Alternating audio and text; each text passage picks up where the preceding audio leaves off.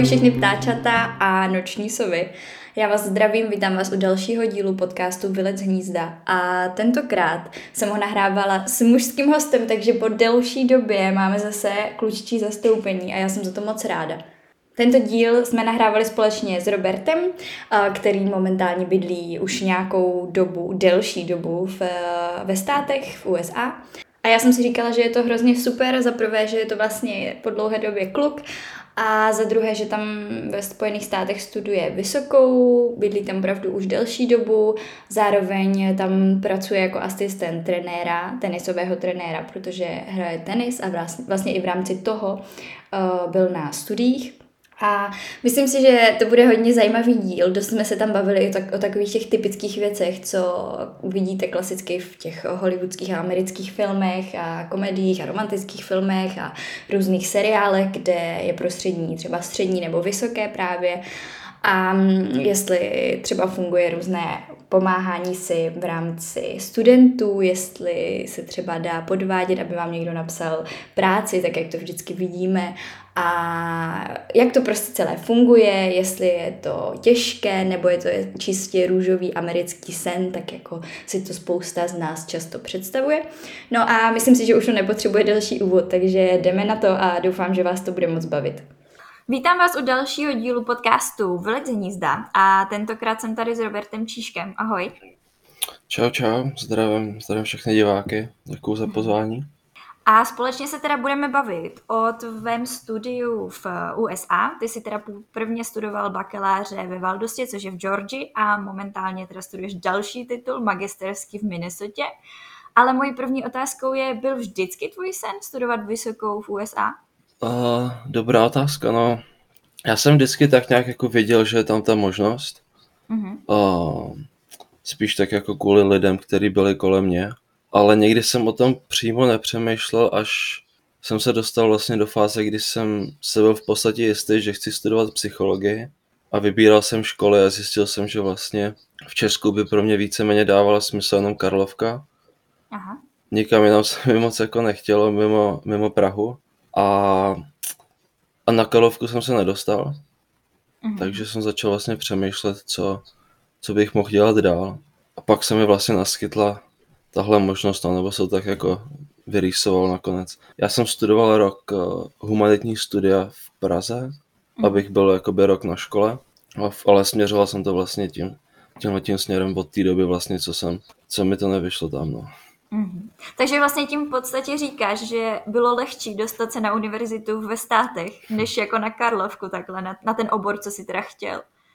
Ale pro mě určitě a myslím si, že že to je přeceňovaný trochu, jakože dostat se do státu jako zní vodost jako víc mm-hmm. fancy, ale, mm-hmm. ale pro dost lidí to může být jako vodost lehčí. Myslím si, že tam je spíš, může být problém jako finanční, ale co se týče jako nějakého skillu nebo jako akademicky si myslím, že jako většina lidí tady jako v Česku, co má slušný vzdělání, tak by s tím jako neměli problém. Mm-hmm. No a ty jsi mi psal teda, že jsi získal stipendium v rámci tenisu. Tak jak probíhal mm-hmm. celý ten proces? Jak jsi vybíral ty univerzity? Jak jsi žádal o stipendium? Co všechno po tobě chtěli a tak? Se sportem je to tak, že vlastně ono to sleví některé nároky. Um, vlastně furt musíš udělat uh, zkoušky, co se týče jazyka, takže tam máš vlastně dva testy, jeden je TOEFL, druhý je Aha. SAT Um, TOEFL je vyloženě na angličtinu a SAT vlastně dělají víceméně všichni a tam vlastně jakoby spíš ukazuje, že dokážeš používat ten jazyk. Je to něco jako, jak je, v, jak je v Česku takový ten test všeobecný. Všeobecných eh, znalostí. Něco takového, no, něco mm. takového bych řekl. Akorát v angličtině. Takže to je takový první krok. Pak je tam spousta papírování, což je jako vždycky otrava. Musí se překládat různý vysvědčení, posílat vysvědčení. A pomáhal ti s tím někdo, nebo si to dělal sám na vlastní pěst? Ale měl jsem, mám vlastně známýho, který mi s tím pomáhal. A mhm. spíš tak jako mi říkal, jaký jsou ty další kroky. A pak v rámci toho, jako jsem to dělal sám, ale jako věděl jsem víceméně co a jak, takže jako by tohle to bylo pro mě trochu lehčí. Co se týče těch stipendií, ale já jsem si upřímně vybíral školu podle toho, kdo mi proplatí celý, celý školný. Takže mm. já jsem měl i třeba víc nabídek. Co se týče tenisu, tak se většinou natočí video, pošlou se nějaký výsledky jako z minulosti mm. a, a pak jakoby ty školy se buď to i sami ozývají, nebo prostě posíláš jako maily um, spíš jakoby tomu atletickému oddělení. Aha. A já jsem fakt vyloženě, jako si říkal, já půjdu prostě tam, kde nebudu muset platit školný. Nakonec o, se to tak nějak jako vyrysoval na pár škol a vybral jsem si vlastně, pak už jsem si vybíral jenom jako podle té lokality a jak se mi to jako zdálo. Mm-hmm. O, spíš jako pocitově, no. A jak dobrý ten člověk v tom sportu musí být? Jak jsi na tom vlastně byl, aby ti to stipendium nabídli? Já nemůžu moc soudit podle ostatních sportů, mm-hmm. Um, vím, že co se týče tenisu, tak v určitém období jsem jakoby na tom byl fakt dobře, že jsem byl třeba do, do pátého, desátého místa uh, v Česku, ale od nějakých 16 let jsem víceméně už jako moc nehrál. Mm-hmm. Spíš jako jsem už jenom pracoval, dodělal jsem školu. A pak jsem začal hrát od znova, takže si myslím, jakože, mys, myslím si, že jako lehce nadprůměrný hráč, co se týče jako na český poměry, mm-hmm. tak má určitě šanci dostat stipendium. Tak to je dobré skoro. A nebal jsi se třeba tím, že jsi chtěl jít studovat psychologii, takže kvůli tomu, že tam budeš vlastně na to sportovní stipendium, takže na to budeš mít méně času. Ty, jako takhle, nepřemýšlel jsem nad tím takhle, než jsem tam šel, protože mm-hmm. fakt jako jsem to směřoval vyloženě s tím sportem, věděl jsem, že prostě školní platit nechci. Ale pak když jsem se tam dostal, tak jako mi došlo, že, to je, že toho je jako fakt hodně, no. že, že v podstatě hlavně na začátku, když ještě člověk úplně neví, jak všechno chodí, mm-hmm. nebo jako upřímně spíš jako jak se dá co trochu jako vojebat a tak. Český tak, přístup. No, tak fakt člověk nedělá nic jiného, než jako, že v podstatě dělá školu a, a věnuje se tomu sportu, no. Takže ty začátky jsou většinou takový hektický, ale pak minimálně pro mě i pro pár lidí, jako co tak jako znám, tak se to většinou pak srovná po mhm. tom roce i jako jazykově, že se to zlepší a, a už to není takový problém. No a jak na tom byla tvoje angličtina? Byla, mm. jakoby jasně, musel si udělat ty testy, ale musel si se na to třeba nějak uh, připravovat předem, nebo si ji měl na dobré úrovni a potom, jak teda uh, si se s ní potýkal, když už jsi byl na místě, protože vím, že taky pro hodně lidí je to šok, i když mají dobré výsledky v testech. Jo, já jsem chodil na jazykovku ještě předtím, než jsem tam byl, mm-hmm. takže moje angličtina na papíře byla určitě dobrá. A měl jsem, udělal jsem vlastně C1 z té britské zkoušky a pak ty testy, co jsem dělal na tohle, tak na to jsem se upřímně vůbec nepřipravoval, protože na obou jsem byl na waitlistu a vypadalo to, že se tam už prostě nemůže dostat. Mm-hmm. A pak mi přišel mail třeba dva, tři dny předem, že se uvolnilo místo a že prostě se tam dostanu. Mm-hmm. A už jsem si říkal, když se teď vlastně do toho ponořím, tak budu spíš z toho vystresovaný než nic, tak jsem si Perfect. říkal, prostě na to, prostě na to kašlu, prostě tam přijdu a, a buď to to vyjde nebo ne. A vyšlo. A naštěstí, naštěstí jsem to nějak jako udělal. Je pravda, že takhle na papíře, i co se týče třeba u nás, se spíš učí taková britská angličtina, bych řekl. Mm-hmm. Když jsem byl pak tam, tak mi určitě trvalo nějakou dobu, než jsem si zvyknul na ten akcent těch lidí na spoustu slangu určitě, hlavně na tom jihu. Lidi z různých míst, jako různý etnika, fakt jako silný přízvuky. Takže to bylo jako z začátku určitě problém. I co se týče učitelů, mm-hmm. tak to nebylo to, nebylo to určitě jako lehký. A pak taková ta specifická slovní zásoba, no, víš, jakože když máš některé předměty, tak tam máš prostě fakt oh, specifický slovíčko, Jasně. který prostě mm-hmm. se v životě ne, jako ne, neučíš normálně, co se týče jazyku, takže ale pak, jak se to naučíš z začátku, tak se to pak furt omílá dokola. Mm-hmm. Takže pak jako jak se na to zvykneš na začátku, tak pak už jako to není problém, no. A stávalo se ti třeba, že jsi někdy ně, něco někomu nerozuměl vůbec? Hele, hm, stávalo se mi to furt. A to si myslím, že jsem na tom byl angličtinou jako v okus líp, než uh, jako jiný lidi, kteří tam byli jako cizinci. Mm-hmm. I třeba u nás v týmu by nebyli žádní američani v týmu, takže Aha um, v tom tenisovém, takže jako bylo tam fakt jako různý levely té angličtiny. Takže jako i já, co jsem si říkal, že jsem na tom možná jeden z nejlíp jako v rámci toho týmu, tak jsem furt jako měl problém. Ale jako dá se to, ale byl tam francouz, který neuměl vůbec. Normálně přiletěl, měl telefon v ruce, Google překladač a vždycky to takhle nasměroval někomu, ten něco do toho řekl a on to přepnul na francouzštinu a pustil si to francouzsky.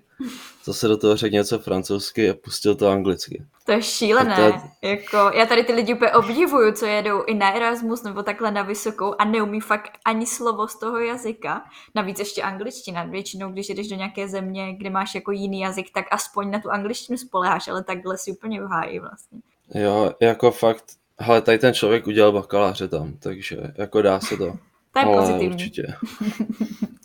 jako ne, nechci, nechci určitě plivat na francouze ale tak, ale určitě vždycky, když máš jakoby větší, některé národy prostě, když máš, zrovna třeba francouzi, jsem dost často zažil, že pro ně je ta francouzština jako tak, o, tak důležitá, mm-hmm. že na tu angličtinu nekladou takový důraz, no. Protože jako spousta těch lidí, jako fakt chytrých lidí. A nevím proč, prostě ta angličtina tam jako nebyla, no. Hmm. Ale je to zvláštní, protože vlastně francouzštinou se nedomluvíš v moc dalších státech. Není to úplně, tak třeba španělštinu máš aspoň ve velké části Latinské Ameriky a podobně, ale prostě francouzi, nevím, no. je to zvláštní, a tak jsou takový moc pišní na to. No, nechtěl jsem takhle říct, no ale... a jsou. no. No, ale mě zajímá teda i finanční stránka. Už jsme to částečně nakousli tím, nakousli tím stipendiem, protože vlastně studium v USA, nejenom v USA, ale myslím si, že kdekoliv v zahraničí je docela náročné, takhle v rámci peněz. Tak eh, jak si to dělal, už víme teda, že školu ti financovalo to stipendium, ale co zbytek, že jo? Ještě tam je ubytování, je tam nějaký život eh, společenský a jídlo a další věci. Takže měl si čas třeba pracovat, nebo si měl našetřeno předem, nebo ti rodiče podporovali? Ale tak trochu ode všeho. Mm-hmm. Um, ono záleží na těch stipendích. Na, když jakoby je někdo na tom s tím sportem jako fakt dobře, tak na těch největších školách vlastně to stipendium pokrývá úplně všechno. Nebo oni mají jakoby školný, mm-hmm. ale zároveň dostávají vlastně jakoby kapesný v rámci stipendia, který pokryje ubytování, jídlo, letenky, všechno. Aha. Takže tady pro ty lidi vlastně to není vůbec problém. D- znám dost lidí, kteří jsou schopni vlastně si z toho i našetřit. Mm-hmm. Tak vysoký to stipendium je. Pro mě to bylo tak, že to pokrývalo školný, pokrývalo to um, učebnice, tady ty věci. Mm-hmm. A pak něco navíc, ale to byly tak jako měsíční, měsíc a půl výdaje, co to pokrylo. Aha. Pak vlastně většinou v této situaci, co jsem byl já, tak dostaneš víza, které jsou vyloženě studijní, takže nemůžeš legálně pracovat eh, mimo kampus. Mm-hmm. Můžeš pracovat pro tu školu, což o, eh, jsem dělal vlastně rok a půl. Pak na konci, že jsem vlastně o, eh, byl asistent jednoho učitele, takže jsem víceméně jakoby učil jeden předmět. Mm-hmm za což jsem vlastně dostával nějaký peníze v rámci té školy. Pak je to tak jako, co si člověk je schopný sehnat jako uh, víceméně na černo. Jako, prostě je to tak, mm-hmm. jako jinak to jako nejde. Je výhoda, když člověk je třeba dobrý jakoby v něčem, třeba zrovna ten sport, uh, můžeš prostě dávat soukromí lekce, uh, nebo když třeba je někdo dobrý v nějakém jazyce, mm-hmm. který je trochu zajímavější než čeština asi pro ty lidi, tak může, tak může učit ten jazyk. Uh, a nebo pak prostě člověk chodí jako po, po místech a ptá se, hele, prostě potřebuji nějakou práci, jsem prostě ochotný dělat tohle a tohle. Jako vždycky se dá něco sehnat. Ale furt by mi to jako nevych, nevyšlo dost často, furt jakoby a jsem měl privilegium, že furt jakoby mi rodiče posílali nějaký peníze, když jsem potřebovala tak. Mm. To je super, když má člověk takhle podporu. Jakoby nemusí mu hradit všechno, ale je fajn mít to zázemí v Česku. Jo, a jako, já jsem měl deal prostě s tátou, že když budu potřebovat, takže mi pošle ty peníze, ale pokud nedodělám tu školu a nedostanu ten papír, tak mu to všechno vrátím zpátky. To je dobrý, to je jako je motivační, bych řekla. Jo, jako mně to přišlo jako fair, mm. jako deal, takže děkuju tátovi. Ještě mě zajímalo, jak to je, protože ve spoustě, ve spoustě amerických filmech vidíme, že vlastně ti sportovci, nebo ti, co mají to sportovní stipendium, si musí udržovat nějaké, jakoby, nějaké známky nebo nějaký průměr, aby jim vlastně to stipendium nechali. Tak fungovalo to tam podobně? Musel si se snažit, aby ti jakoby to stipendium zůstalo? Většinou to záleží na těch specifických trenérech nebo na tom, ten athletic department vlastně jak to má nastavený. U nás to bylo tak, že dokovat člověk prochází, mm-hmm. tak, tak to stipendium vlastně mu zůstává. Pokud ale některý předměty neudělá a musí si je třeba dodělávat přes léto, mm-hmm. tak si ten předmět musí prostě zaplatit ze svýho. Aha specificky na téhle škole jsme měli benefity kvůli tomu, že oni tam nabízeli vlastně stipendium akademický pro cizince, což znamená, že vlastně máš dva typy školního ve státech. Když máš v rámci státu, mm-hmm. takže když já budu, když já jsem občan Georgie mm-hmm. a půjdu na školu v Georgii, tak platím in-state tuition a to je všechno. Pokud ale jsem občan Georgie a vyberu si školu třeba v Kalifornii, mm-hmm tak platím jejich in-state tuition a ještě out-of-state tuition, takže vlastně je to dvojnásobek většinou. Jasně. Tak jako to vychází. A pro cizince je to to stejný. A některé ty školy, jako třeba naše, nabízela, že když máš určitý průměr, mm-hmm. tak oni ti pokryjou to out-of-state tuition, takže v podstatě půlku školního.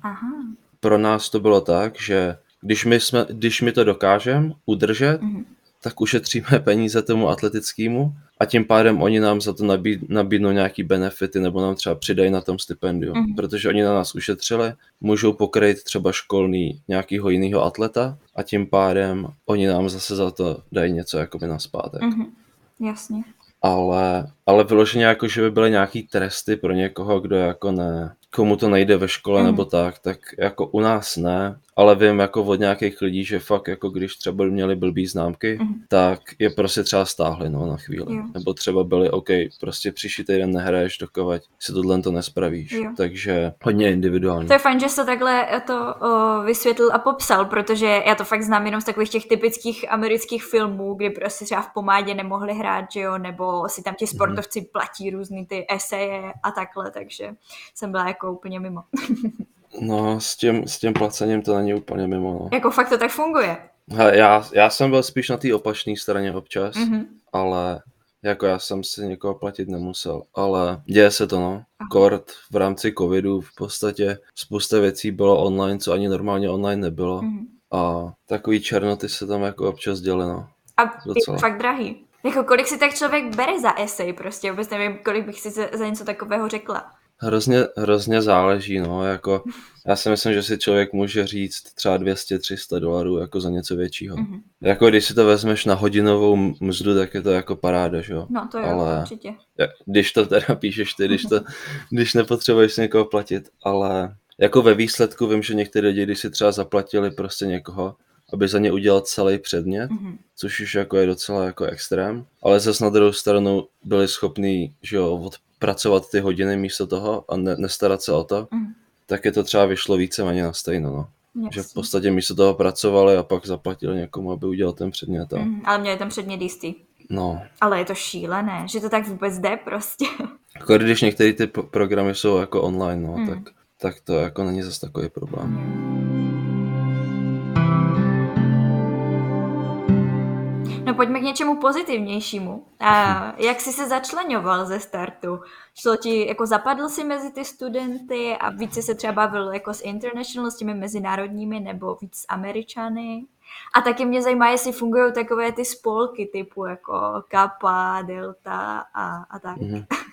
Pro mě to bylo hodně specifický kvůli tomu týmu. Já jsem vlastně uh, trávil spoustu času s těma lidma z toho týmu. I třeba některé předmě- předměty jsme měli společný, takže hlavně ze začátku já jsem se v podstatě úplně izoloval od všech ostatních lidí. V podstatě jsem byl jenom s lidma z týmu, s lidma z týmu jsem vlastně i bydlel. Mm-hmm. Jako nic kolem jsem moc neřešil. Až pak jakoby časem, prostě když jsem se cítil jako už trochu líp, tak jsem jako i, třeba v rámci prostě předmětů a tak, tak jsem jako začínal poznávat prostě víc lidí, jsem tam jsem trávil nějaký čas s těma lidma, ale furt to bylo jako hodně, hodně času v rámci toho týmu, no. Mm. Co se týče uh, těch spolků, jako existuje jich spousta a funguje to. Já jsem teda nikdy v žádném tom spolku nebyl. Hlavně teda kvůli tomu, že jsem fakt na tom byl jako bídně časově. Mm-hmm. A většinou dost těch spolků je spíš jako pro ty lidi, kteří jsou tam jako nově, nebo aspoň já jsem tak vnímal. Jakože pro ty, pro ty freshmeny prostě, aby jakoby si našli nějaký skupinky a aby prostě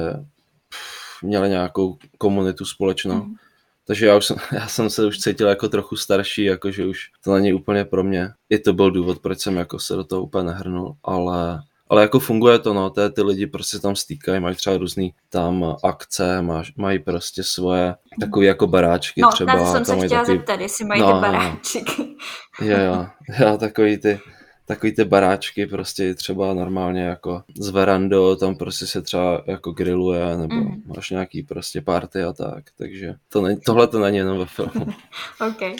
A tvoje kolej vypadala taky nějakým takovým způsobem, nebo byla nějak jako větší? Já jsem nikdy na kolej bydlet nemusel, mm-hmm. což je jako docela výjimka. U nás to bylo zařízený tak, že vlastně my lidi, jakoby lidi z našeho týmu nemuseli bydlet na kolej od začátku. Aha. Na většině škol je to tak, že první rok musíš bydlet na koleji. Prostě ne, ne, není moc výjimek. Většinou můžou být nějaký výjimky pro cizince nebo pro sportovce, což jsme měli my. Takže já jsem od začátku vlastně bydlel v baráku s dvouma, s dvouma klukama, s jedním z týmu a s jedním prostě random, co nám tam přidělali. A pak jsem se tak jako stěhoval sem a tam, prostě co bylo, co bylo výhodnější, odkaď nás prostě víceméně jakoby vyhodili, ne kvůli nám, ale prostě tak se to jako přesouvalo. No. Mm. Takže na kolej jsem, bejt, jsem nebyl, to nemám tuhle tu zkušenost. Ale to bydlení tam je, jako bylo, mě to vyhovovalo docela, no, jakože vždycky jsme to měli tak, že jsme měli každý svůj pokoj, občas to bylo, že jsme měli i vlastně svůj pokoj s koupelnou, Aha. a pak, pak už později to bylo sdílený, protože jsem prostě se snažil ušetřit, jako co to Jasně. šlo na nájmu, ale jsou tady jsou tady ty domy stavěný většinou tak, že máš jakoby mnohem víc koupelen. Mhm. Vlastně máš třeba tři pokoje, tři koupelny, což jako v Česku není úplně jako standardní. To ne, no. Většinou mám jenom jednu.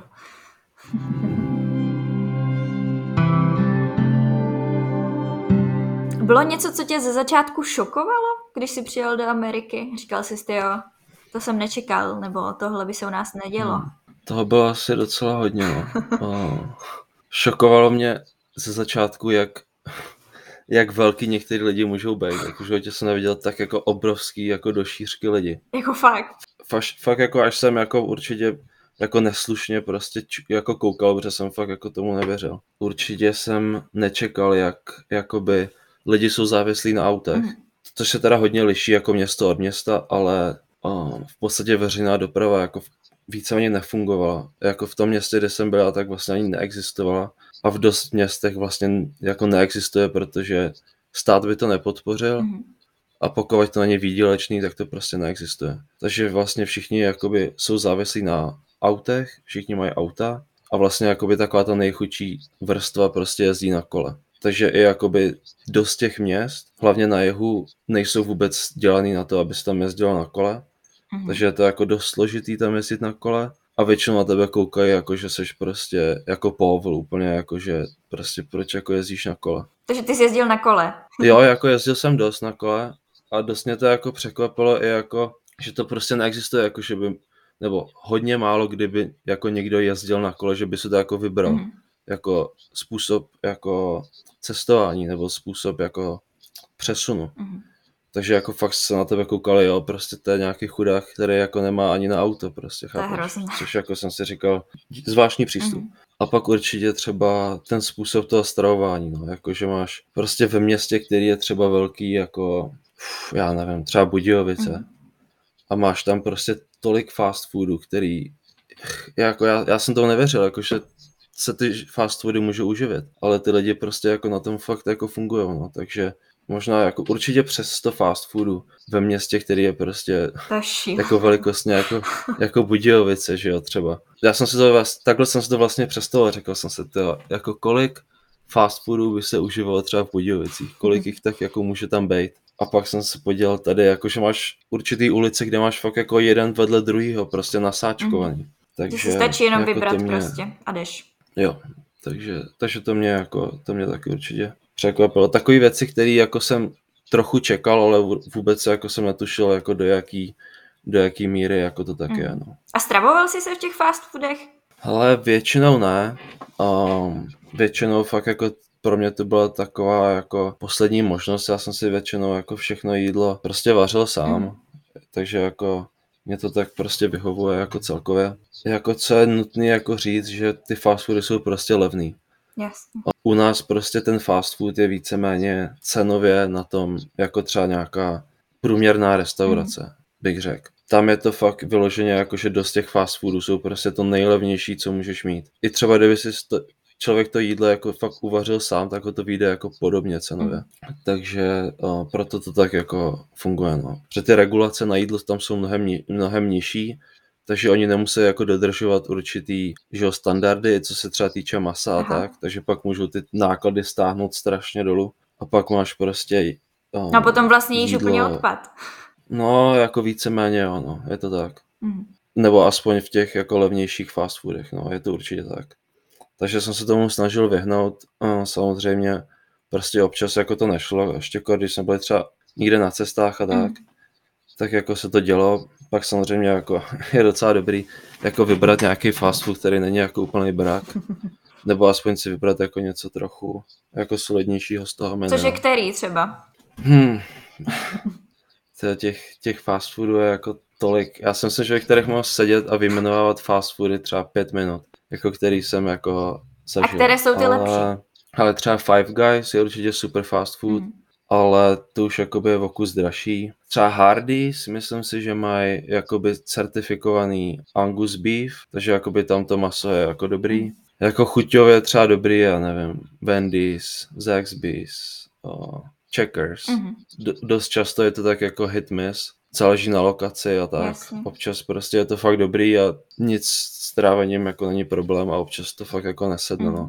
Mhm. Když si toho člověk dá tu, no. Takže... Ty, to už jak no. někde v Africe, že si musíš dávat pozor na to, co si kupuješ, že tak? Abys neměl trávit Ale pro mě já, já mám možná citlivější trávení, nebo myslím si, že určitě. A ještě jako toho si jako s ním fakt dost, protože přece nám jakoby, mám přes 190 čísel a kolem 100 kg, takže jako když jem, tak se to, tak to s ním dost, ale, ale jako trochu to tak je, mm. no. Kort pro lidi, co na to nejsou zvyklí a jako přestěhují se sem, tak většinou jako docela koukají, no. Mm. Třeba kvalitou, pro mě nebo pro lidi, co jako znám, tak největší problém je jít do fast foodu, který máme u nás. Jít prostě do Mekáče, mm. do KFCčka, je takový rozdíl, že člověk to není schopný sníst, protože je zvyklý na nějaký standard jako z Česka mm. a fakt to prostě nechutná tak. Takže jít radši do toho, co člověk nezná úplně. Já za mě jako určitě, mm. no. A mají třeba ty porce fakt větší? Já jsem teď slyšela, že třeba začínají na nejmenší kole, co má snad půl litru a tak. Jestli to tak fakt je, nebo jsou jakoby i na, ty naše standardy podobné? Určitě některé porce jsou větší. Myslím si, dost to záleží na tom, co se objednáš. A máš tam třeba různý jakoby spíš varianty, že si můžeš dát prostě třeba různý třeba trojitý burgery, jakoby, že tam máš prostě tři ty, ty patties, nebo o, jako velký drink je fakt jako velký drink. Kort v některých fast foodech je to prostě úplně jak prostě galon jako toho pití. Ale, ale když si jako objednáš jako normální, jako malý menu, tak je to takové jako standard, no, jako ne, nepřijde mi to takový extrém. Spíš, když si to jako vybereš, nebo jako někde, když si objednáš jako fakt velký, tak pak jako můžeš zjistit, že to je trochu větší, ale záleží na tom, co si člověk bere. No. A v obklopení tolika fast foodů nebyl pro tebe třeba problém se stravovat nějak zdravěji nebo si vařit, když ti to, se ti to jako samo nabízí? Jo, jako je to určitě těžší, no. Hmm stoprocentně. Hlavně jako dostupnost toho jídla je prostě horší. U nás přece jsme zvyklí na spoustu jako supermarketů, které jsou tak jako roztroušený. I třeba po zastávkách, že jako lidi jsou zvyklí prostě jako dojet, že jo, domů, vystoupit na zastávce, dojít si do obchodu, nakoupit prostě na večeři, na snídani, mm.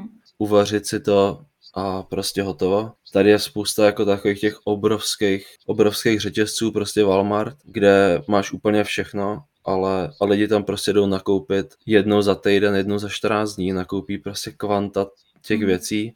Spousta věcí je prostě dělána, že jo, trvanlivě, prostě trvanlivý, že jo, pečivo, prostě tady ten brak. Nějaký maso prostě zamrazí a nakoupit jdou znova za 14 dní, což prostě mě jako vůbec nevyhovuje, protože na to tak nejsem zvyklý. Mm. Takže jsem pak jako musel, že jo, třeba jezdit prostě aspoň jednou za týden vždycky do toho obchodu a pak jako vybírat prostě, co se mi neskazí a tak, takže jako to mě trochu jako štvalo, no. Prostě v Če- já jsem v Česku ten člověk, který prostě nakupuje skoro každý den a chce mít prostě, víš, jako co tak cítím, že si dám, tak to si koupím, prostě čerstvé jídlo a vyhovuje mi to tak mnohem líp, no. Tady je to všechno prostě, já nevím, prostě konzum, víš, jako mm-hmm. zrychlený, proč by člověk nakupoval každý den prostě tím stráví moc času. Prostě spíš si koupí hotové jídlo ve fast foodu a když už tak nakoupí jednou za 14 dní a strčí to prostě do, do mrazáku a do Takže vlastně nikdy nejsi nic čerstvého skoro. Málo, málo no. Pokud to tady některý lidi vyloženě nepreferují, tak málo, málo čerstvého jídla, no hmm. bohužel. A byla třeba nějaká potravina, co ti chyběla z Česka? Jo, ale určitě jako pečivo, všechno, prostě tady to pečivo je jako bída. Jako pivečko bych si dal český dost často, to prostě... Takže nemají dobré pivo? Ale v obchodě ne, když jako vyloženě člověk jako potřebuje, tak jsou třeba různý jako pivovary, třeba jako lokální, spíš jako nějaký takový pivnice. Mm. Tam, když si člověk zajde, tak jako tam to pivo je dobrý, ale jinak jako bída a je to drahý. Pak jako takový jako klasický český jídlo, který jako nejem prostě nějak často, ale jako sem tam si to člověk rád dá, prostě nějaký vepřok, nedlo, nějaký svíčku. Když jdeš na takový ten nedělní oběd k rodičům, tak si to dáš prostě. no, jako když to člověk jako nemá chvíli, tak v pohodě, no a když už jsem to neměl jako přes rok, tak když to slyším, tak jako bych si to dal, no. A jezdil jsi třeba domů, na, třeba na Vánoce, nebo jak často jsi se dostal domů? Přece jenom to není jako hodinový let. Jo, jo. Hele, ze začátku jsem lítal prostě na léto a na Vánoce mm. domů. Pak jsem to trochu říznul, jako co se týče nákladů a i prostě tady jsem měl jakoby nějaký věci, co jsem jako mohl dělat, i jako co se týče jako práce mm. a hmm. tak. A pak prostě covid nastal, pak se mi to nevyplatilo prostě letět vůbec jako Ono domů. to hlavně strašně dlouho nešlo, Takže... ne? Kdy se to pustilo? Teď někdy no, na jaře snad, mm. nebo?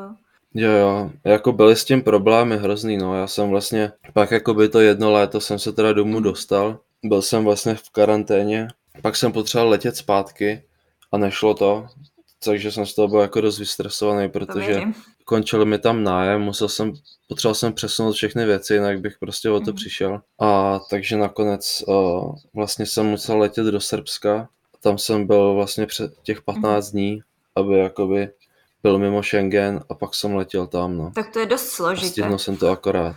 Takže to bylo jako, to bylo jako nepříjemný docela. A pak už jsem neletěl zpátky, takže vlastně minulý Vánoce jsem zůstal tady a tohle léto jsem tady mm. taky zůstal. A teď konc vlastně na Vánoce bych se chtěl vrátit domů, no. Tak snad, snad už jako to vyjde. palce. Já děkuju, no, myslím, jako dost jako lidí, že rodina, tak už jako, už jsou z toho občas na nervy, no. Už no. jako, Myslím si, že z začátku byli rádi, že se mě zbavili na chvíli, a teď už bych jako by byli rádi, kdyby mě jako viděli, no. A stýskalo se ti třeba ze startu, když jsi tam přijel, nebo na to nebyl čas? Jako jo, spíš jako ten, ten, to transition vlastně jako bylo to, bylo to jako t- složitý spíš, že jsem jako fakt tam neměl prostě lidi, jako který jsem mm. dobře znal a nemohl jsem prostě dělat věci úplně, na který jsem byl zvyklý, jako občas jsem se fakt jako cítil, že jsem prostě tam jako uzavřený, prostě jsem bydlel, že jo, pár minut od kampusu, neměl jsem auto, takže jsem vlastně jako byl víceméně odkázaný prostě na těch pár lidí tam a na ten mm. kampus a vlastně jsem se nedostal pryč, aniž uh, pokud jsme jako nejeli někam pryč na nějaký zápasy a tak. Takže jako po nějaký době prostě fakt jako jsem si přišel strašně izolovaný a prostě jako ne, nebylo to jako příjemný. Jako nějaký, měl jsem jako určitě stavy, kdy jsem si říkal, ale prostě na to už jako prostě seru, fakt jsem se jako koukal na letenky prostě, mm. jako kolik stojí letenky domů. už prostě jako že už to nedávám, ale vždycky jsem si říkal prostě, že to ještě chvíli podržím a že se to srovná, no. Mm-hmm. Ale jako určitě by to bylo jednodušší, kdybych jako měl uh, rodinu a jako nějaký prostě kamarády jako z Česka kolem sebe, ale jako nakonec jsem to nějak jako do to dokopal sám, takže. Já jsem skvěle ráda, když se ukáže ta druhá stránka, protože když ty jsi tam a teď ti lidi z Česka tě jako vidí a říkají si, ty jo, je prostě v Americe úplně žije ten sen, ale ne vždycky to je prostě tak růžové, že jo, občas jsou problémy nebo se člověk prostě cítí jako opuštěně a tak takže je super, že jsi to zmínil. Jo, jako určitě to není růžový jenom, no, jako nesmí se člověk koukat jenom na Instagram a včas se, zep, včas se zeptat toho člověka a zjistí, že jako na něj všechno úplně, jak to mm. vypadá, no, mm. určitě.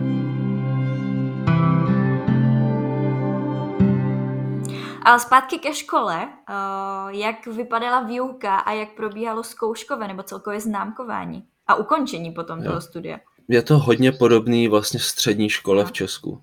Aspoň z mých zkušenosti člověk víceméně musí chodit na všechny předměty mm. A většinou je to tak, že v průběhu roku má člověk různé projekty, nějaký prezentace a nějaký testy. Mm. A tak to jako je v průběhu roku a pak na konci buď to je poslední test, který může být buď to jako schrnující, jakože za, zahrnuje celý ten semestr, anebo je to prostě regulární test z toho zbytku té látky, který prostě nebyl jako mm. Pak se to zprůměruje a člověk z toho má známku. Takže určitě jako hodně takový středoč, středoškolský jako typ, protože vím, že když jsem byl jako na Karlovce v Česku, tak dost předmětu člověk tam vlastně ani nemusel mm. jako mhm. páchnout. Pak se zapsal na zkoušku, prostě pět dní prostě nespal, na, našprtal se všechno tu látku, přišel tam, že jo, o tom chvíli mluvil a dostal prostě mm. zápočet a bylo hotovo. Tady jakoby to takhle dělat prostě nejde, no. To je určitě jako jeden rozdíl. Další rozdíl je, že si myslím, že těch předmětů jakoby je mhm. tady míň, těžko se mi srovnává jako se všema českýma školama, ale většina těch předmětů, co jsem měl, tak jsem měl třeba dvakrát, třikrát týdně a fakt jsem měl prostě maximálně tři předměty za týden, takže mi to vycházelo, že každý semestr jsem měl třeba pět, šest Tak to je o hodně míň. A to jsem jako měl hodně předmětů, jakoby vím, že některý lidi třeba dělali čtyři mm-hmm. předměty. Normálně úplně v pohodě. Takže přišlo mi, že u dost těch předmětů se jde jako víc do hloubky, ale je jich mm-hmm. míň. Takže jsi nebyl ve škole od hmm. pondělí do pátku? Ze začátku hmm. jo, ale většinou to bylo spíš třeba dopoledne hmm. a pak hotovo. Hlavně ze začátku to bylo tak, že jsem fakt měl třeba ráno tři předměty v kuse, každý den a pak prostě hotovo. Pak jsem jako by musel, že jo, měl jsem nějaký tréninky a tak, měl jsem to prostě takhle v těch blocích. Pak jako, co, ten, co to postupovalo, tak pak jsem měl mnohem víc odpoledních předmětů, pak třeba jsem měl dny, kdy jsem měl třeba jenom dva předměty odpoledne a, a pátky jsem pak začínal mít mm-hmm. volný. Většinou z začátku ty předměty jsou ráno, pro ty, jakoby, co začínají a pak, když už jako člověk je tak nějak skoro vlastně hotový s tou školou, tak je víc jako odpoledních předmětů a víc jako blokových předmětů, že třeba jeden předmět je třeba dvě, tři hodiny v mhm. kuse jednou mhm. týdně. A neměl jsi třeba problém to potom kombinovat s těmi tréninky, když jsi je měl odpoledne ty předměty? Jo, jako to bylo prostě jako neustálý vlastně hmm. boj, no. Ty tréninky se museli skládat vlastně podle našich rozvrhů, ale nikdy to prostě nevyšlo tak, že by jako všichni mohli v ten stejný čas, mm-hmm. že to prostě bylo nereálný.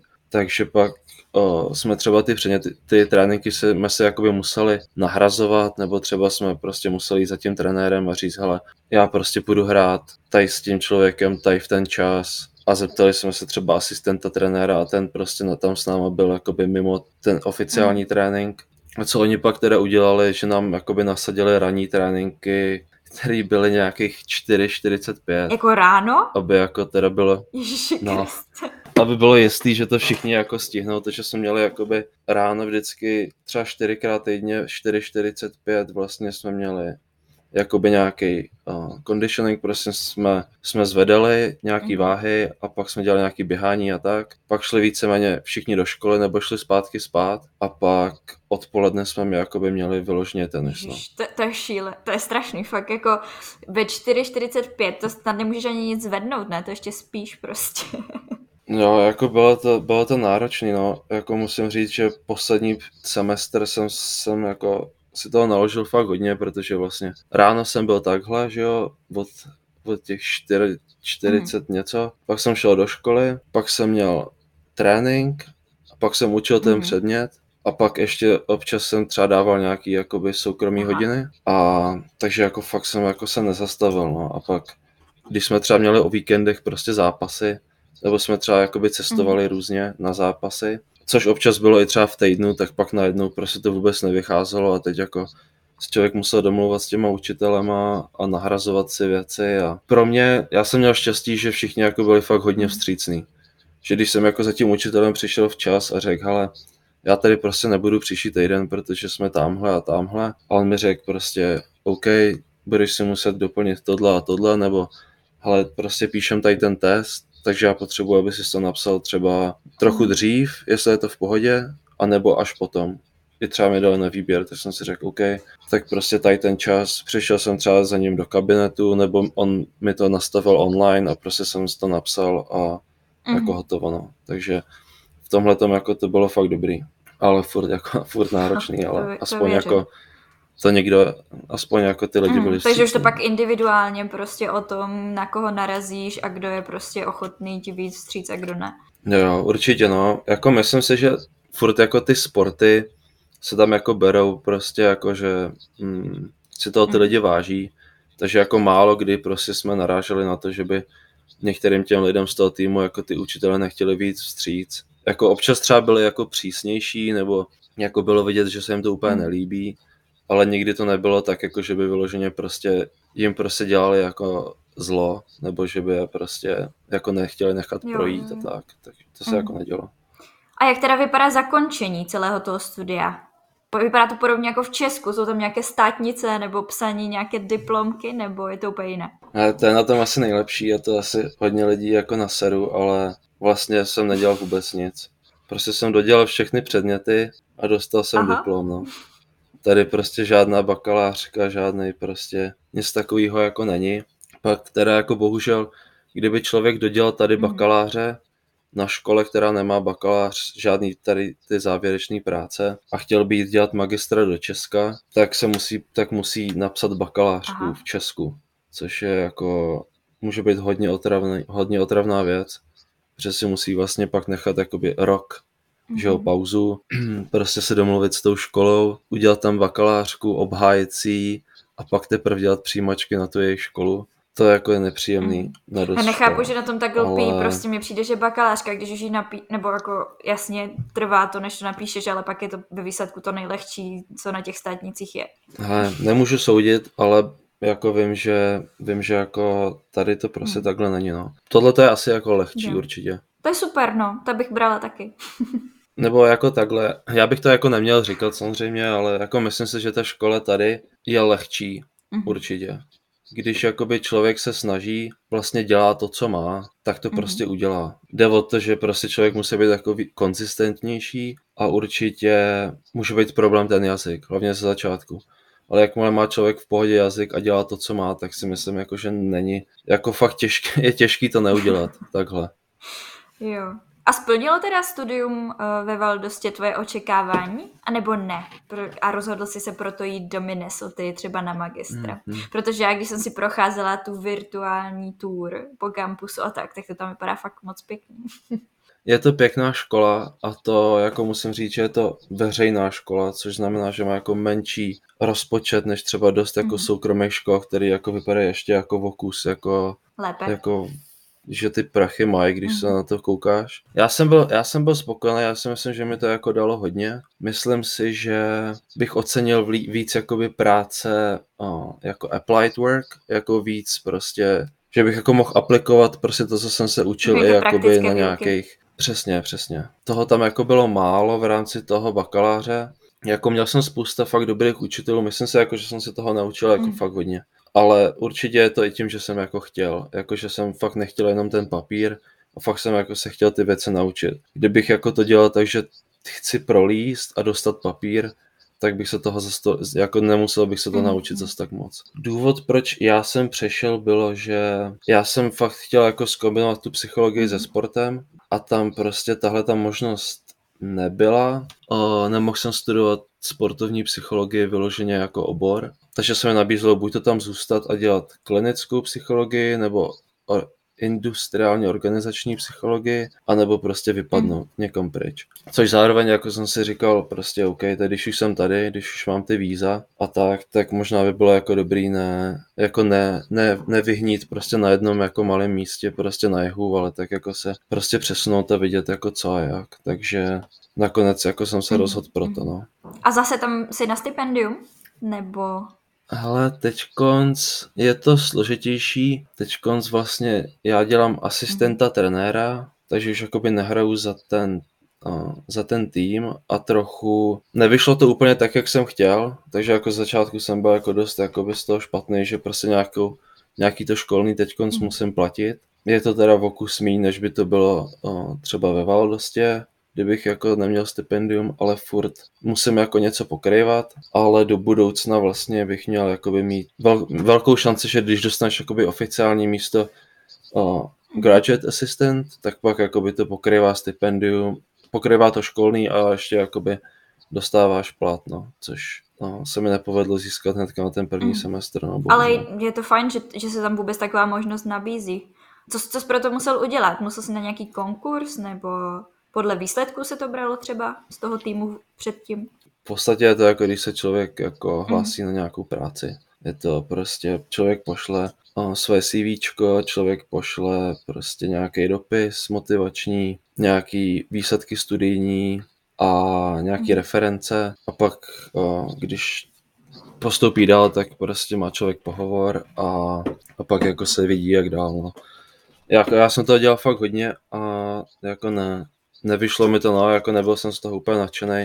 Dost často, jako musím říct, že to dávají lidem, lidem kteří jakoby mm. už znají, třeba jakoby z toho bakalářského studia, a nebo pak jakoby starším lidem, kteří jakoby prostě mají pocit, jako, že mají jakoby větší zodpovědnost. Protože třeba ve Valdosti mě jakoby ty, tu pozici nabízeli jakoby několik učitelů, aniž bych se vůbec mm. jakoby na něco hlásil, aniž bych vůbec jako se hlásil na to magisterský studium tak jako by mi, tu, po, mi nějaký ty pozice nabízely a tak jako jsem trochu naivně si myslel, jako, že to bude lehký získat i tady, no nakonec prostě a se to musím zařizovat trochu jinak, ale mm. taky dobrá zkušenost. No. A jak se ti zatím líbí v Minnesotě?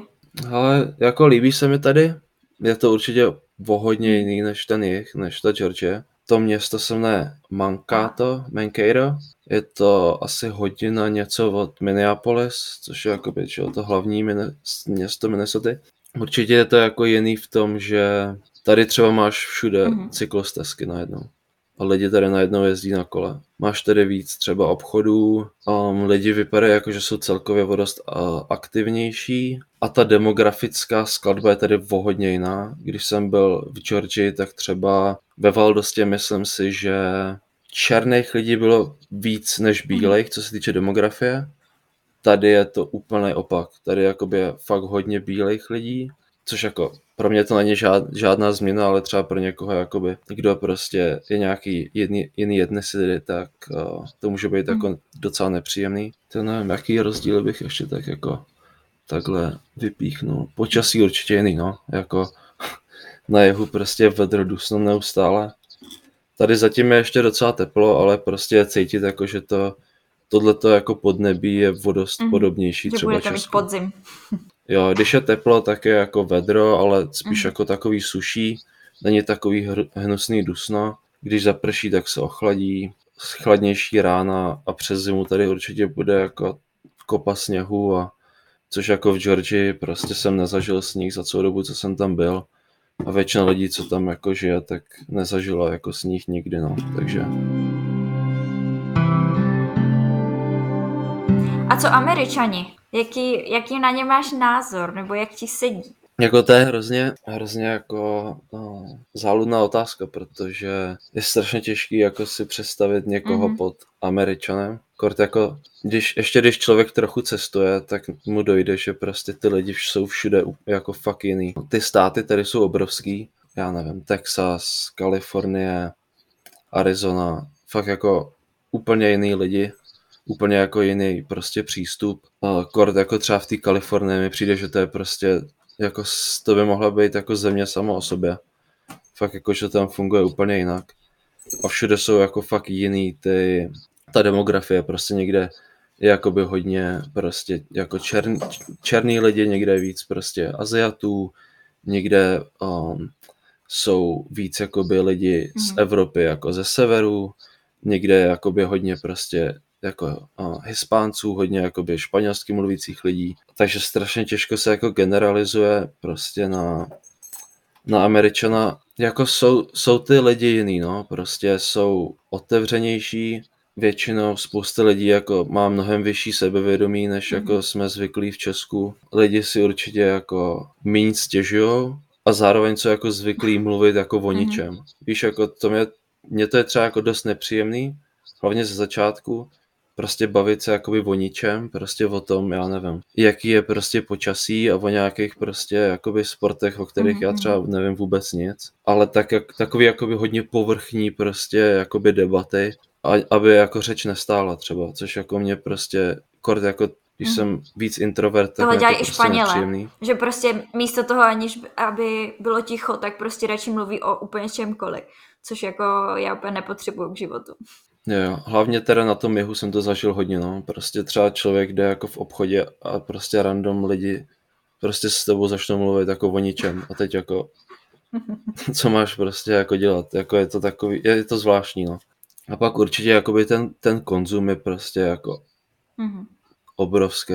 To množství lidí, který jako žije na dluh a který prostě splácí vlastně všechno a je to víceméně jako normální, prostě žít jakoby na kreditce a splácet prostě auta, splácet domek, splácet prostě televizi, všechno v podstatě jakoby funguje na tenhle ten princip. Když máš kreditku a splácíš, tak se tím budeš kredit a pak se jakoby můžeš půjčit na něco většího. Takže vlastně ty, když, když já jako prostě člověk si řeknu, já tady to prostě nebudu podporovat, já prostě nejsem někdo, kdo prostě si hmm. bude kupovat všechno na splátky a splácet to měsíčně, tak vlastně si nebudeš kredit a pak, když je člověk třeba starší a chce si třeba vzít hypotéku na barák nebo třeba si vzít auto mm. prostě na lízačku nebo něco, tak najednou zjistí, že to prostě nejde, protože nemá vybudovaný ten kredit a ty banky mu prostě nevěří, že on Aha, ten člověk bude splácet. nejsi důvěryhodný prostě. Jo, je to fakt hodně, je to tak prostě nastavený, že prostě lidi fakt jako kupujte si věci na dluh a splácejte prostě všechno. A ve, ve finále jako dost často se to i vyplatí, když je člověk ale finančně gramotný.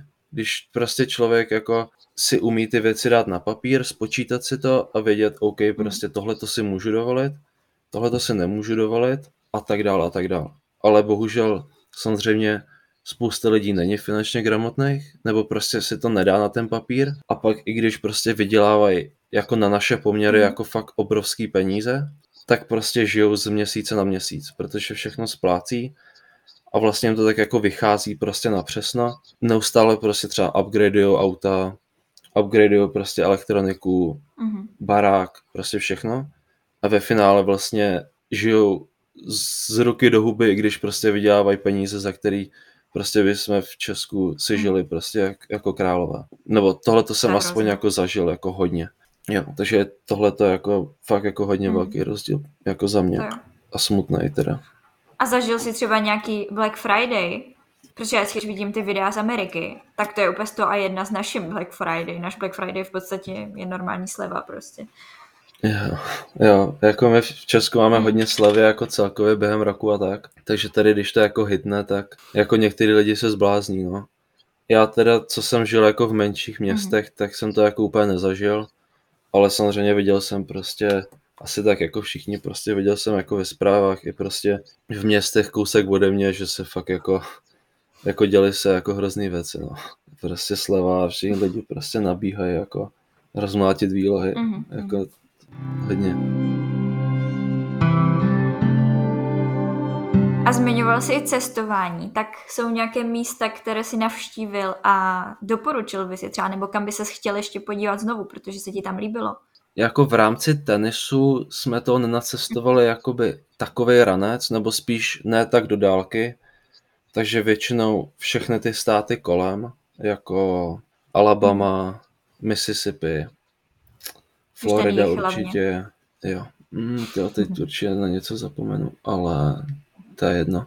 Určitě, určitě se mi líbí Florida, ale hrozně záleží samozřejmě kde. Um, a je to prostě, je tam jako hodně, je tam jako hodně lidí, který, že jo, hmm. prostě Florida je jakoby známá, spousta jako profláklých oblastí, kde záleží, co komu vyhovuje, mě to úplně nesedělo, ale třeba jako různý prostě národní parky, nebo třeba odlehlejší pláže, nebo ne tak známý pláže, tak to se mi jako líbilo určitě tam je to takový, že prostě lidi fakt jako jsou úplně, mm. prostě neřeší jako nic. Tam prostě člověk vidí jakkoliv oblečenýho člověka, prostě lidi já nevím, prostě si zpívají venku, prostě cokoliv. Úplně jako ještě víc jako free než třeba ta Georgia.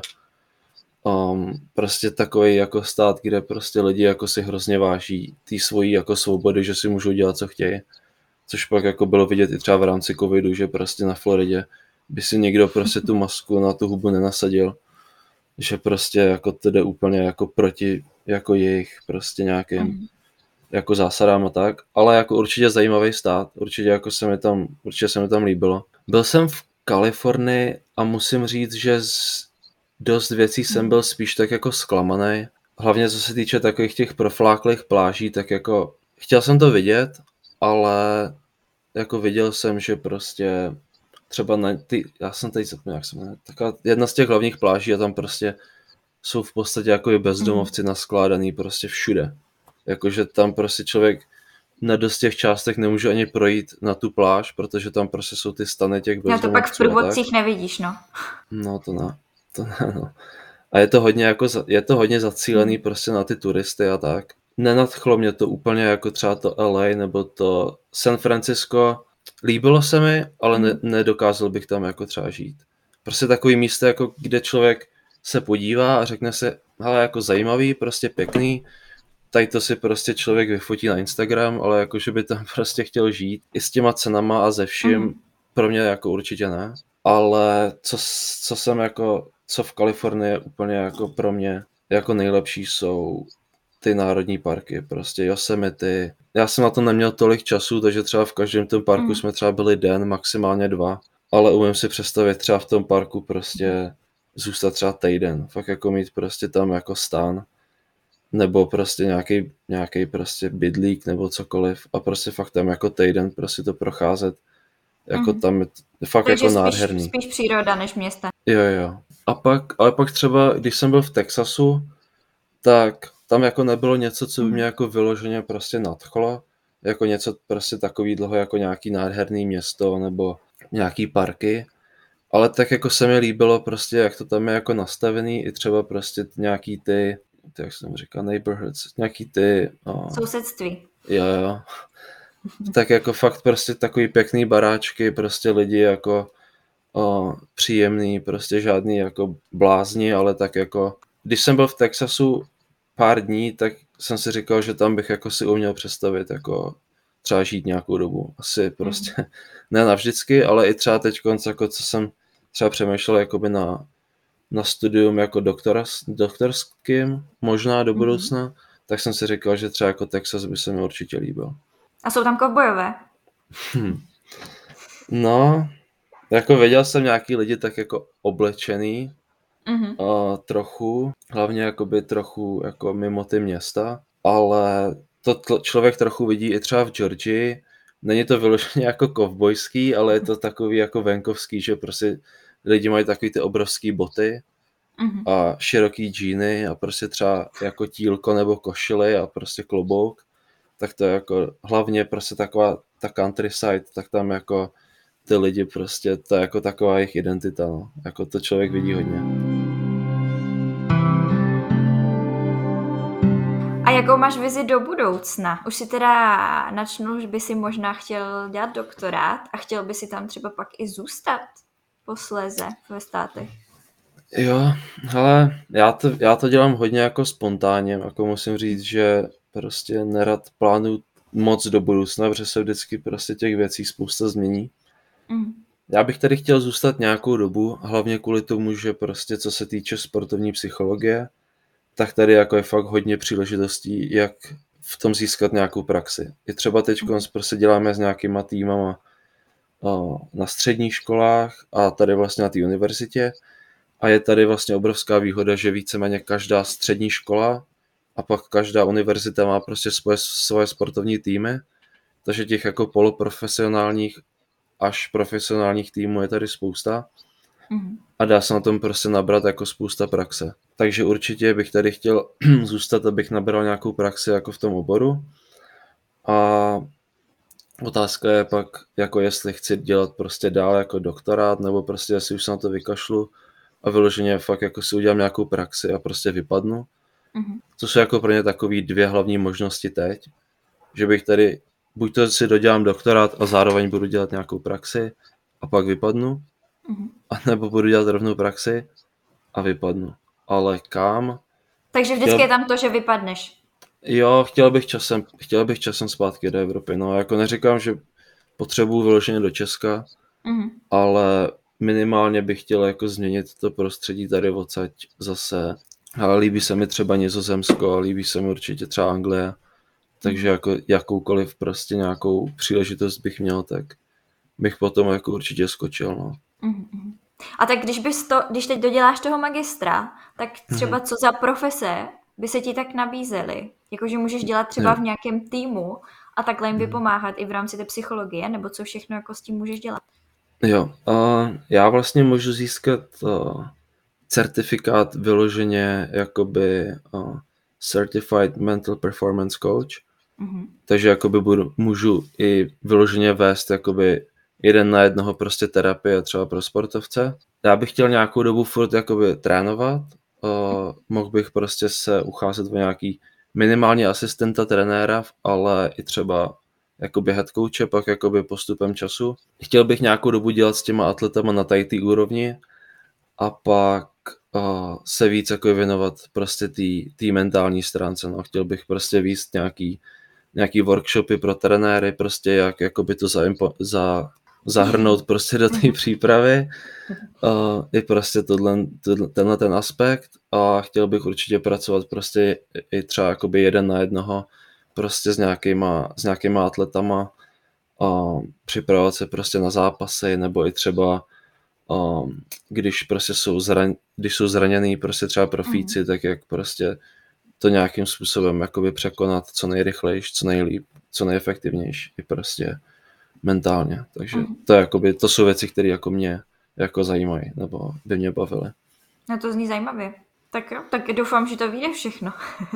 no, děkuju. Ty jo, mluvíme už skoro hodinu a čtvrt. Tak eh, já asi teda přejdu k mojim klasickým otázkám. A první z nich je teda, kde ti můžou když tak posluchači najít, případně třeba kontaktovat, kdyby se chtěli na něco zeptat ohledně studia ve státech. Jo, určitě. To asi bude nejlepší Instagram. Je to mm-hmm. normálně Robert, pod takový to potržítko Cizek. Mm-hmm. A tam určitě jakoby asi nej, nejlehčí mě zastihnout, no. A nebo na e-mail je bert.cizek zavinač gmail. Super. Tam se, tam určitě taky jsem, no. Mm-hmm. No a poslední otázka je, uh, jestli jsi ranní ptáče nebo noční sova? Ale jako snažíš se tady ze mě udělat ranní ptáče jako ve velkém, ale jakmile mě nikdo do toho ne, ne, netlačí, tak se to vrátí zpátky a prostě chodím spát kolem, kolem jedný a stávám prostě v 8, v 9, mm. takže určitě jako radši, radši si dodělávám věci přes noc a trochu si přespím, stoprocentně. Takže budíček na 4.45 asi nebyl úplně lehký. Ale bolelo to, no, musel jsem se jako, musel jsem si hodně přenastavit věci a většinou to nakonec dopadalo tak, že jsem stejně šel spát pozdě, vstal jsem, šel jsem na trénink a pak jsem to někdy dospával přes den prostě aspoň mm. po hodinách a tak, takže jako není to úplně, není to můj jako režim, no. Jako já myslím, že tenhle budík, jako tady ten čas není lehký ani pro raní ptáčata, takže je to no, Určitě ne. A jako byli tam trenéři, hlavně toho v té posilovně, mm-hmm. který tam musel být ve tři ráno, každý den. Ježiši. To jsem si říkal, že jako naprostý extrém. Mm-hmm. A mhm. pak jako když máš ty lidi, jsou třeba dospělí, že jo, normálně prostě mají rodinu a teď mm-hmm. si vezme jako, kdy ty lidi musí chodit spát, aby takhle mohli fungovat a jak se to jako skombinuje s tou rodinou, prostě mm-hmm. jestli manželka prostě dělá že jo, normálně prostě nějakou normální práci a prostě pracuje třeba od 8 do 5 nebo tak a děti prostě jsou ve škole, tak jako kolik času jim zbývá dohromady, jako fakt, hmm. fakt jako jsem obdivoval, no, tady ty lidi, jako že to byli schopni nějakým způsobem poskládat, protože já jsem měl co dělat a to jsem tam byl později a neměl jsem žádnou hmm. rodinu, žádný takovýhle závazky, jako, takže No musí to být těžké. A tak třeba potom ta rodina najede na podobný jako režim, nebo si to vynahražují o víkendech, nebo nevím. A ně, něco musí s tím udělat, ale nezávidím jim to 100%. Hmm, to ne. Tak jo, tak já strašně moc děkuji, že jsi teda na mě udělal čas, že jsme mohli nahrát tady ten rozhovor. Myslím si, že to spoustě lidem pomůže, pokud se budou chtít vydat na univerzitu do, do USA.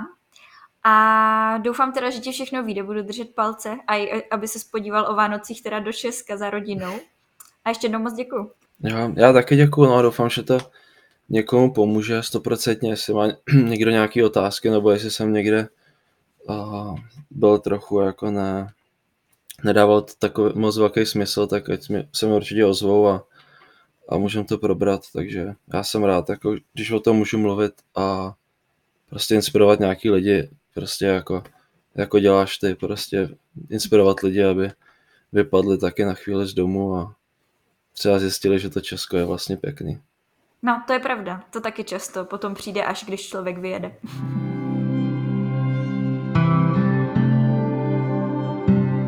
Dorazili jsme zase na konec téhle epizody a já doufám, že se vám to líbilo, že jste se dozvěděli spoustu nových věcí a že vám to třeba trochu víc přiblížilo to, jak vypadá studium v Americe a že to není jenom o těch pozitivních a hezkých věcech a nádherných fotkách a roadtripech a nevím co, čím, o, o čem všem dalším. Každopádně mě hrozně bavilo ten rozhovor dělat, mě samotnou to docela otevřelo oči a spousta věcí mě i překvapila, tak uh, třeba jste na tom podobně a třeba vás to naopak namotivovalo k tomu se dostat na nějakou vysokou školu právě ve Spojených státech. Třeba už máte i vybráno, poslali jste přihlášku a já vám budu moc držet palce a pokud třeba studujete ve státech, tak mi vejte vědět, nebo se tam jenom tak nacházíte. Moc ráda vás poznám, případně třeba vyspovídám, nebo prostě budu zase o nějakého toho dobrodružného Čecha bohatší. Tak to už bude pro dnešek úplně všechno. Mějte se krásně a kdybyste se chtěli dozvědět ještě nějaké zákulisní informace, tak skočte na Instagram zavináč Vylec hnízda. Čauky! Rádi byste studovali v zahraničí, ale nevíte jak na to? Potřebujete pomoc s výběrem destinace? Chtěli byste zkusit práci v zahraniční firmě, ale máte strach, že to nezvládnete? Rádi byste nějakým způsobem pomohli naší planetě a chtěli zkusit dobrovolničení? Poslechněte si rady, typy, zkušenosti lidí, kteří už tohle všechno prožili nebo prožívají a zkuste to taky. Tohle všechno a ještě mnohem více se dozvíte ve Vylec hnízda. Tento podcast je tady pro všechny, kteří se bojí a chtěli by někam vyrazit – Seberte odvahu, poslechněte si pár rozhovorů, najděte destinaci a vyražte se svým snem.